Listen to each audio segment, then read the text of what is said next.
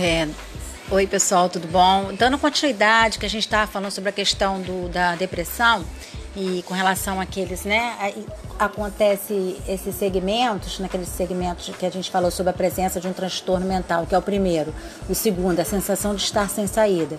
E o terceiro, acesso aos meios letais que fazem com que a pessoa possa é, realmente efetivar o que ele estava querendo, né? No caso, suicidar. Então, a partir desse tripé que foi direcionado, que foi falado para vocês, se pode elaborar estratégias de prevenção. Então vamos lá, a primeira estratégia, vamos lá.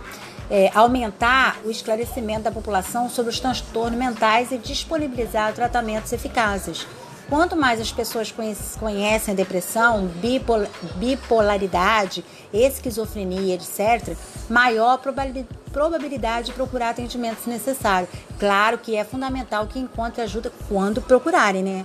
Porque muitas das vezes acontece o que? A pessoa vai lá, procura uma ajuda, mas essa ajuda não acontece. É importante que essa ajuda aconteça.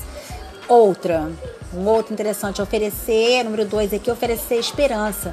Iniciativas como o CVV, né, que é o telefone 141, aconselhamentos e mesmo a famosa experiência da ponte coreana. Mostra que mesmo pessoas em crise podem ser demovidas do plano de morrer se vislumbram alguma saída, coisa que tais iniciativas conseguem fazer. A campanha americana It Gets Better vai melhorar numa versão livre para a prevenção do suicídio entre adolescentes que sofriam preconceito por serem gays, baseava-se em vídeos de adultos gays que atravessavam essa fase da bullying e sobreviveram.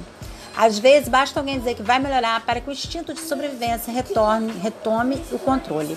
Então, tá. E o número 3, restringir acesso a meios letais, continuando aquilo que a gente falou. Essas iniciativas foram bem sucedidas de todas as formas que já foram implementadas. A troca do gás encanado por gás não letal, o banimento de pesticidas tóxicos, a construção de barreira em pontes, tudo que historicamente dificultou um pouco o ato de se matar, reduziu as taxas de suicídio. Olha bem, gente, as pessoas não mudam simplesmente de um meio para o outro, elas repensam a decisão que ela não consegue encontrar ali, né? Tão facilidade.